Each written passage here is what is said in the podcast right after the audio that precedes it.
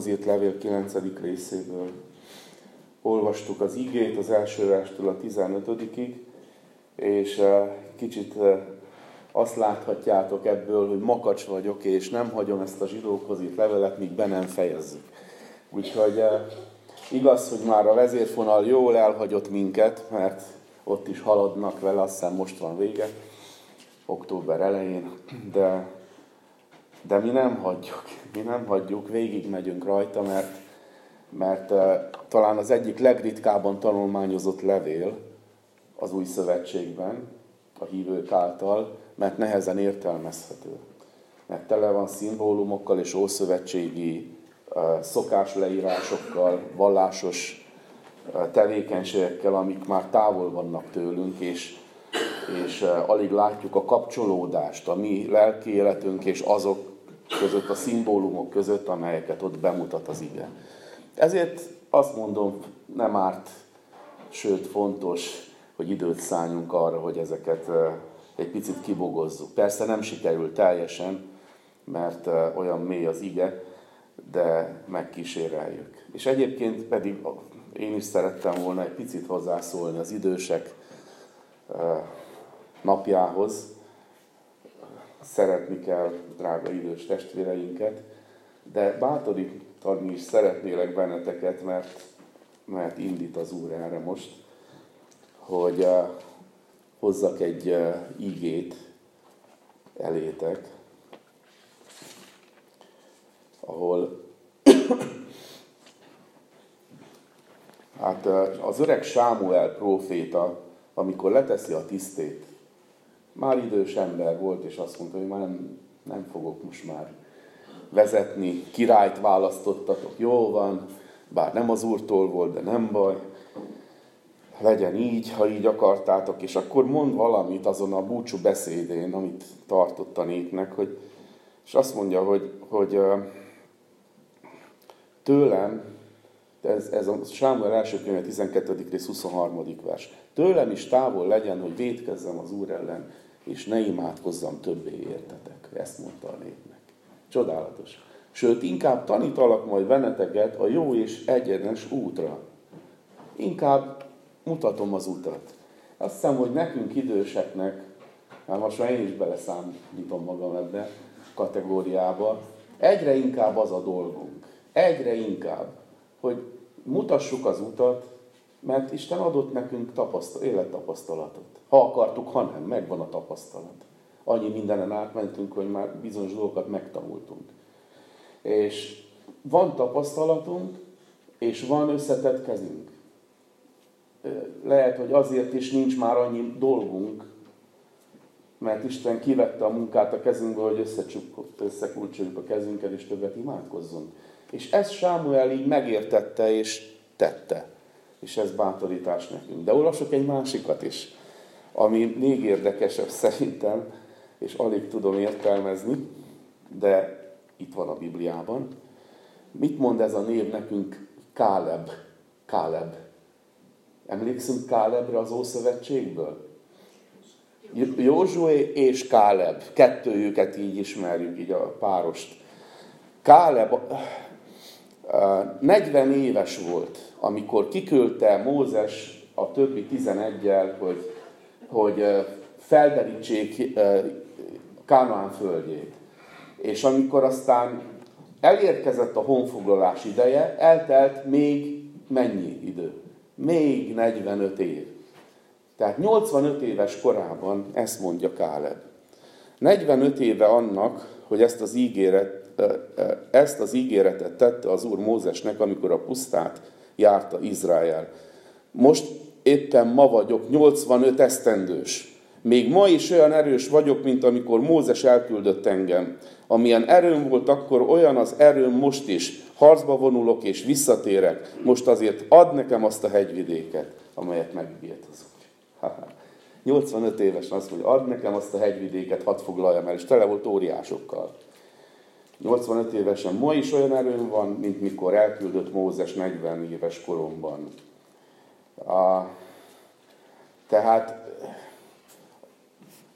a, az öreg ember nem vénember, hanem, hanem ott van Isten ereje, ott lüktet a vérében, ahogy mondja Jeremiás, csontba rekesztett tűz az Isten jelenlét, az Isten igéje.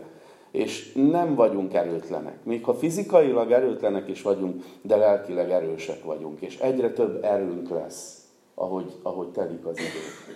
Lelkileg egyre erősebbek leszünk. Mert az, aki a mi, lel, a mi lelkünknek az erőforrása, ő, ő benne mindig friss az erő.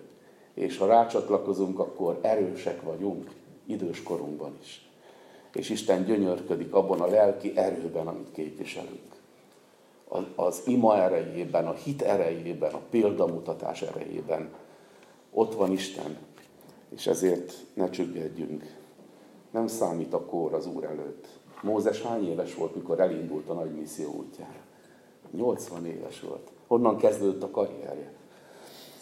Tehát sokat beszél a, az ige az idős embereknek a hőstetteiről is, és az Isten által megnyilvánult hatalmáról. Zsidókhoz írt levélhez menjünk vissza.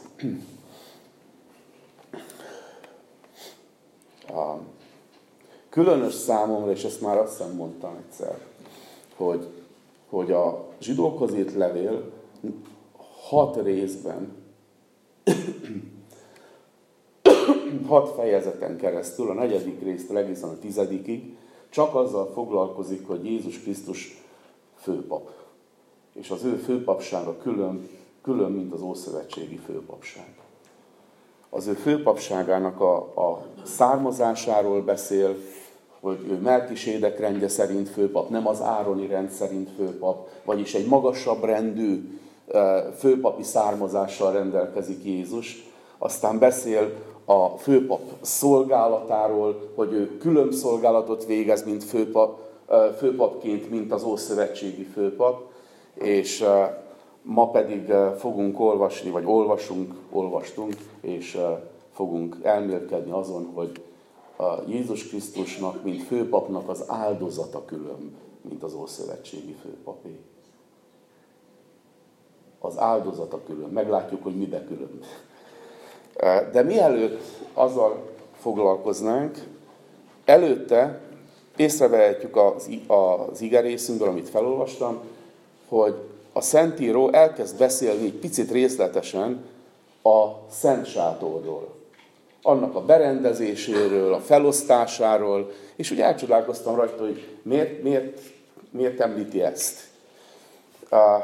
Az előző részben, ha emlékeztek, a nyolcadik rész ötödik versében nagyon fontosnak tartja megemlíteni a Szentíró, hogy Mózes, amikor el akarta készíteni a Szent Sátort, azt mondta neki Isten, vigyázz, mindent azt szerint, a minta szerint készíts el, amelyet a hegyen megmutattam neked.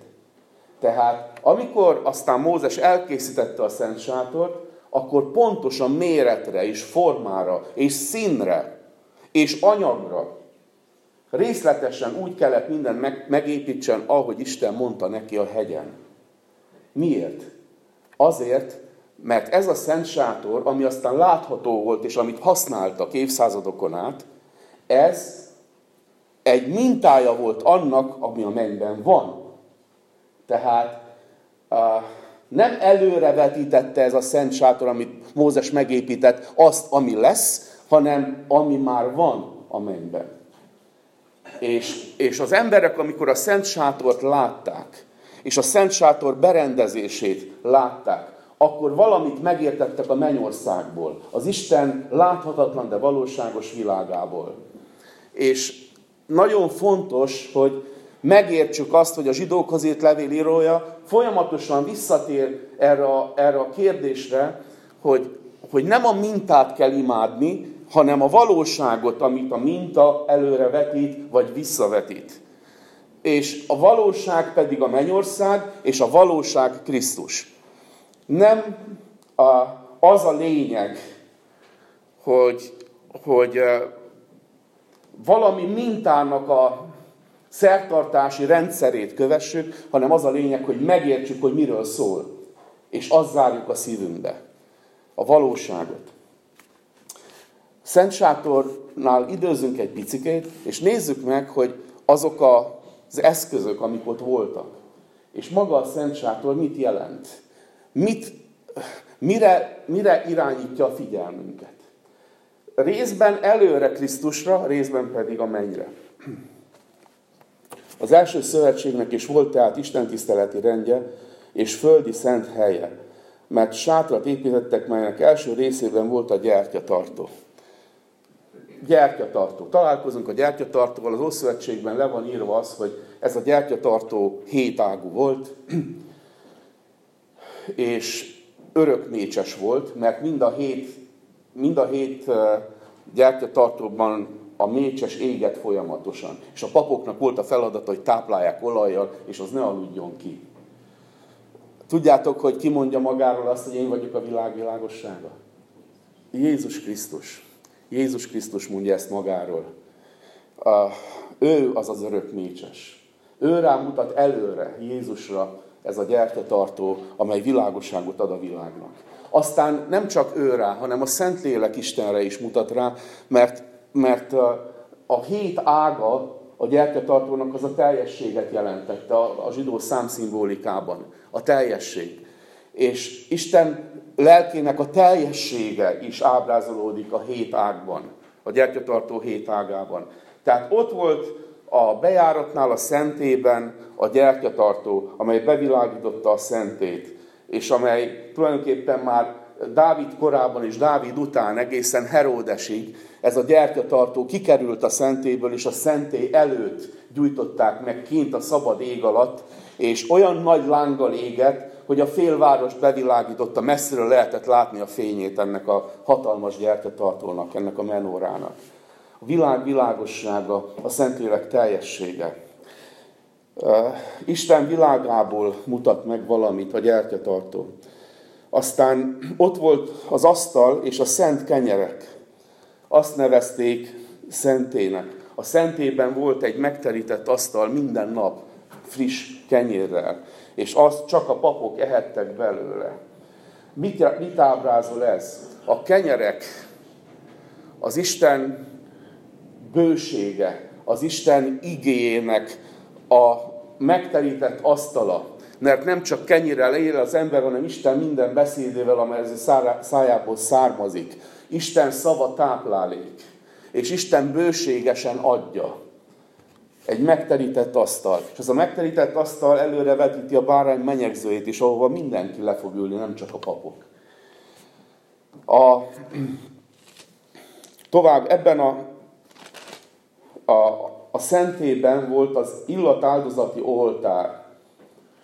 Érdekes, hogy a leírásban itt a zsidókhoz írt levél írója valami miatt lehet, hogy fordítási kérdés, mert ennek nem tudtam után nézni jól.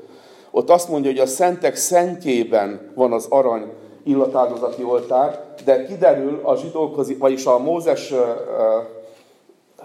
Mózes könyvében, a 2 Mózes 30-ban, a 6.-7. versben kiderül, hogy az az illatáldozati oltár a kárpiton kívül volt a kárpit bejáratánál a szentek szentje előtt. Mi volt az illatáldozati oltáron?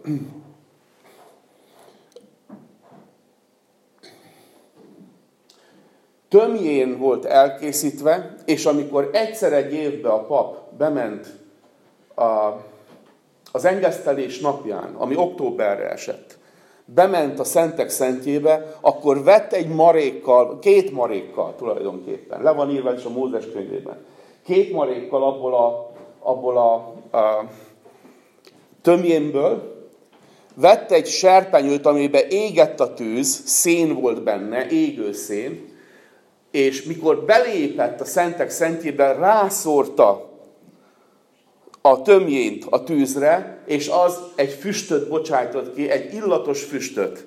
És az betöltötte a szentek szentjét. És ezt egyszer egy évben kellett tenni. Egyébként minden nap a szentében ugyanezt megtették, kisebb mértékben. Tehát minden nap volt, volt egy, egy, egy illat, ami betöltötte a szentét. De egyszer egy évben a szentek szentébe bevitte a főpap a, az az illatos serpenyőt, és elkezdett ott füstölni. Mit jelent ez? A, a tömjén, az illatos tömjén imádatot jelent. Dicsőítést jelent. És azt vetíti előre, vagy azt mondja el, nem is vetíti előre, mert mindenkor így van ez a mennyországban, hogy az Isten jelenlétébe nem lehet másképp oda menni, mint dicsőítéssel, mint az Isten imádatával és hódolatával. Nem lehet másképp megjelenni az Úr előtt. És ma reggel gondolkoztam ezen, amikor ide jöttünk, hogy vajon milyen szívvel jöttünk. Az imádat és hódolat érzéseivel vagyunk itt, mert ez a legalkalmasabb lelkiállapot az Isten jelenlétébe bekerülni.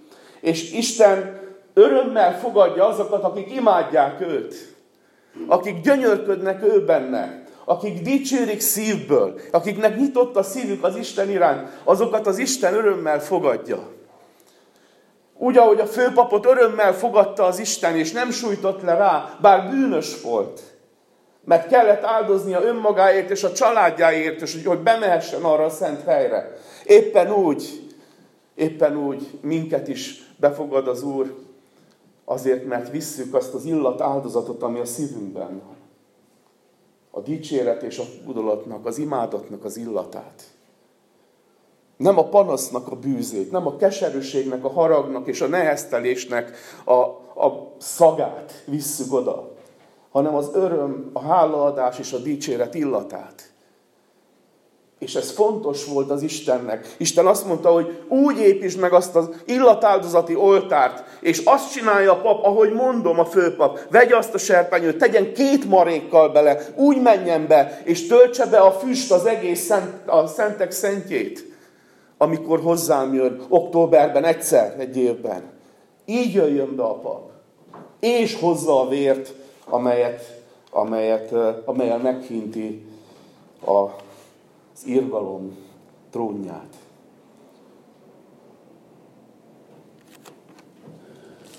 Fontosak a jelképek, nem a jelképeket kell imádni, hanem a jelképeket megérteni, és az Istent imádni, akiről szólnak a jelképek.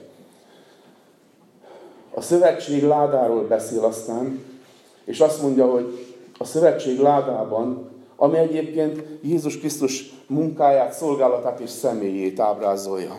Mert a szövetség ládája kapcsolja össze a Szent Istent a szentségtelen néppel. Ott az a, az a közbevetés Isten és a nép között, a szövetség ládája. És a szövetség ládája maga Jézus Krisztus. Isten jelenlétének a testi, materiális megnyilvánulása, mint ahogy, a, mint ahogy a, az ige testélet és lakozott közöttünk úgy az Ószövetségben is kellett egy materiális kifejezése annak, hogy Isten lakozik közöttünk, ez pedig a láda volt. És a láda tartalma, emlékeztek, hogy mindenki tudja, már vasárnap iskolában is tanultuk gyerekkorunkban, hogy mit tartalmaz a láda. Mondjátok. Manna. A mannát, így van, egy tálmannát. Így van, áron kivirágzott veszélye és a kőtáblák. Ez a három dolog. Mindegyiknek üzenete van. A manna Isten gondviselése a pusztában. Isten, aki gondot visel akkor is, ha nincs semmid. Akkor is valahogy Isten megszerzi. Mint ahogy egy jó szülő is, akár, akárhogy is vannak a dolgok, akármilyen szűkében is vannak a keretei, anyagilag a lehetőségei, nem fogja azt mondani a gyermekeinek, hogy nincs, hanem megpróbálja megszerezni. Ezt csináltuk mindnyájan szülők. És jól tettük, mert Isten helyezte belénk ezt a szeretetet. És Isten az ő szeretetében gondoskodott 40 éven keresztül a semmiben, a pusztában, egy egész népről, két milliós népről. És ez az ő szeretetének a kifejezése. Gondoskodok, mert gondoskodó Isten vagyok, és nem fog szűkölködni. Nem azt mondja Isten, hogy lux, luxus cikkeket kell, foglak ellátni, hanem a szükségeidet fogom betölteni. Ez a manna. Áron kivirágzott veszélye. Áron kivirágzott ugye mögött van egy történet.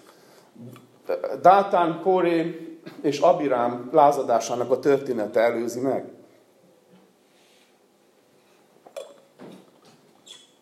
Akik azt mondták, hogy nem csak Mózesnek ad Isten kijelentést, meg nem csak Áronnak, hanem nekünk is.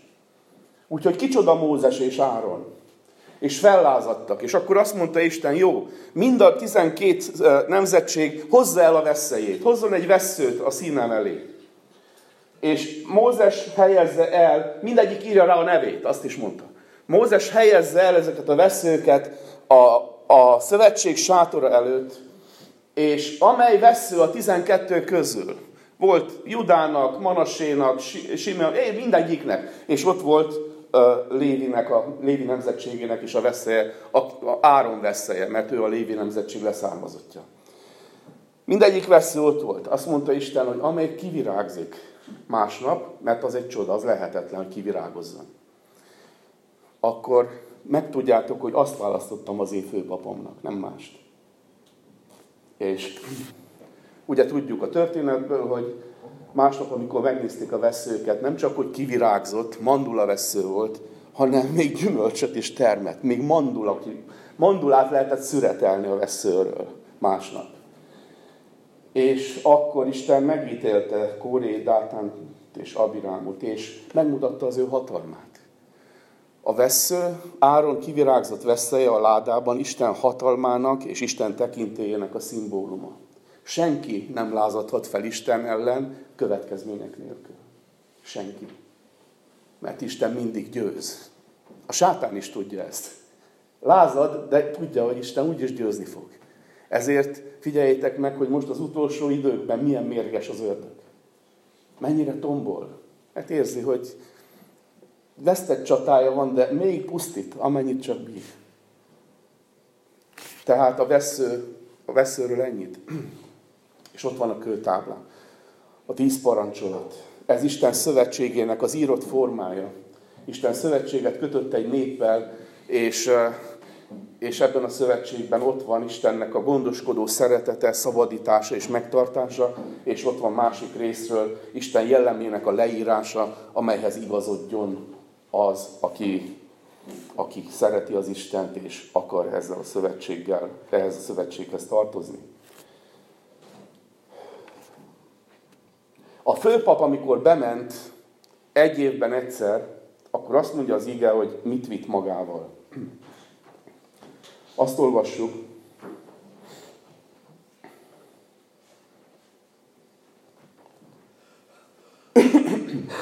Krisztus pedig, mint a jövendő javak főpapja, a nagyobb és tökéletesebb sátoron át jelent meg, amely nem emberek alkotása, azaz nem a világból való. Nem is bakok és bikák vérével, hanem tulajdon vérével be, me, ment be egyszer is mindenkor a szentébe, és örök váltságot szerzett. Nem bakok és bikák vérével ment be Jézus, mint főpap a szentébe, hanem a tulajdon vérével. Miközben a főpap, azt olvassuk róla az előző versekben, hogy a főpap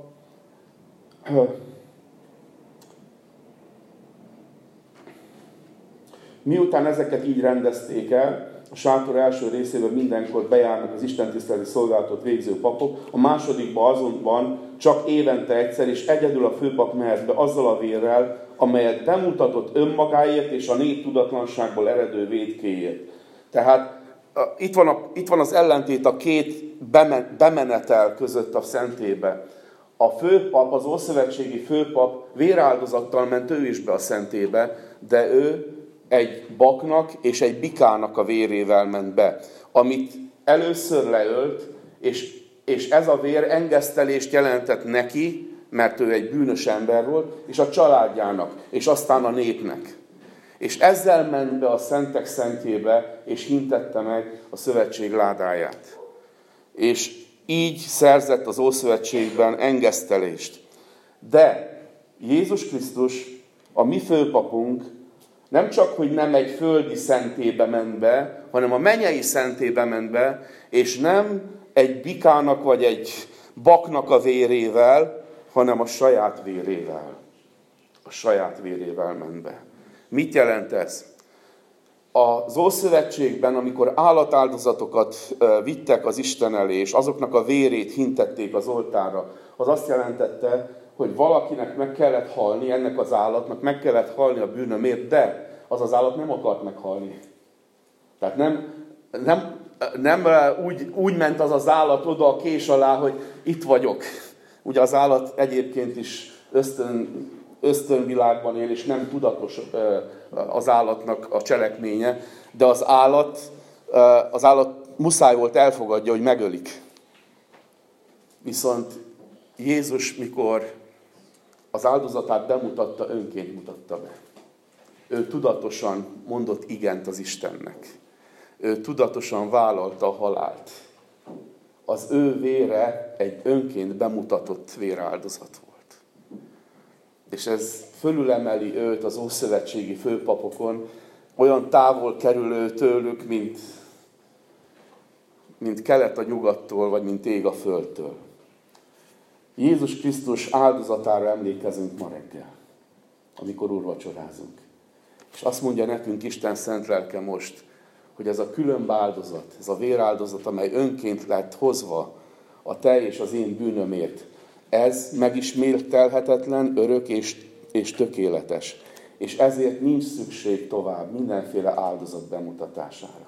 Tudjátok, hogy mind a mai napig az ember szeret áldozatokat bemutatni, amikor vétkezik? Valami, valami rosszat csinálsz, és akkor megpróbálsz jó ember lenni.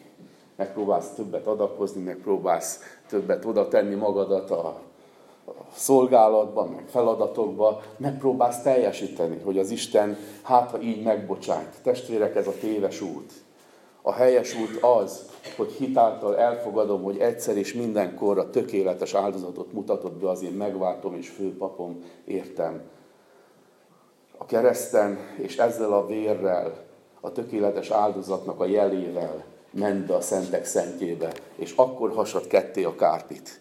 És Isten azt mondta, ez nekem elég. Részemről le van rendezve a téma. Én többet nem fogok haragudni. Mert Krisztus áldozatán keresztül látom az embert. És Krisztus áldozatán keresztül lát téged Isten ma reggel. És azt akarja, hogy kilép minden keserűségből, minden leterheltségből, minden lelkismereti problémádból, amelyel esetleg most rendelkezel, mert valami nem jól alakult az életedben, és azt akarja, hogy az imádat és hódolat lelkületével gyere a szentek szentjébe. Itt van az ajtó. És minden okod megvan arra, hogy hálát mondja az Istennek azért, amit tett Krisztus, érted, önként. Értettette és önként tette és tökéletes volt az az áldozat. Higgy ebben az áldozatban. Erre hív ez az ige ma reggel minket. Higgy ebben az áldozatban. Ahogy hallottuk ma egy bizonyságba, vagy egy versbe, nem azt akarja Isten, hogy tegyél, hanem hogy legyél. Legyél az az ember, aki, aki elfogadta az áldozatot, és ezáltal megváltozik a szíve állapota. És megérti hitáltal, hogy megvan bocsájtva az, amit tett és megérti, hogy jöhet szabadon az Istenhez, imádattal, hódolattal, hálaadással. Ez fontos. Meg akarta győzni a zsidókhoz írt levél írója azokat a keresztényeket, akik vissza akartak térni egy szimbólumvallásba. És akartak mindenfélét tenni. És azt mondja, nem kell tenni. Krisztus megtette, hinni kell. És ezért beszél a következő részben, 11. részben a hithősökről. Ezért aztán megy a hit irányába, és bátorítja az olvasóit, hogy higgyetek abban az áldozatban, ami történt a kereszten. Minket is erre bátorít ma reggel az ige. Higgyünk. Erősödjön meg a hitünk. És mikor most úrvacsorázunk, lássuk ezt az áldozatot a kenyérben és a borban, mert Krisztus tökéletes áldozata eleget tett értünk. Amen.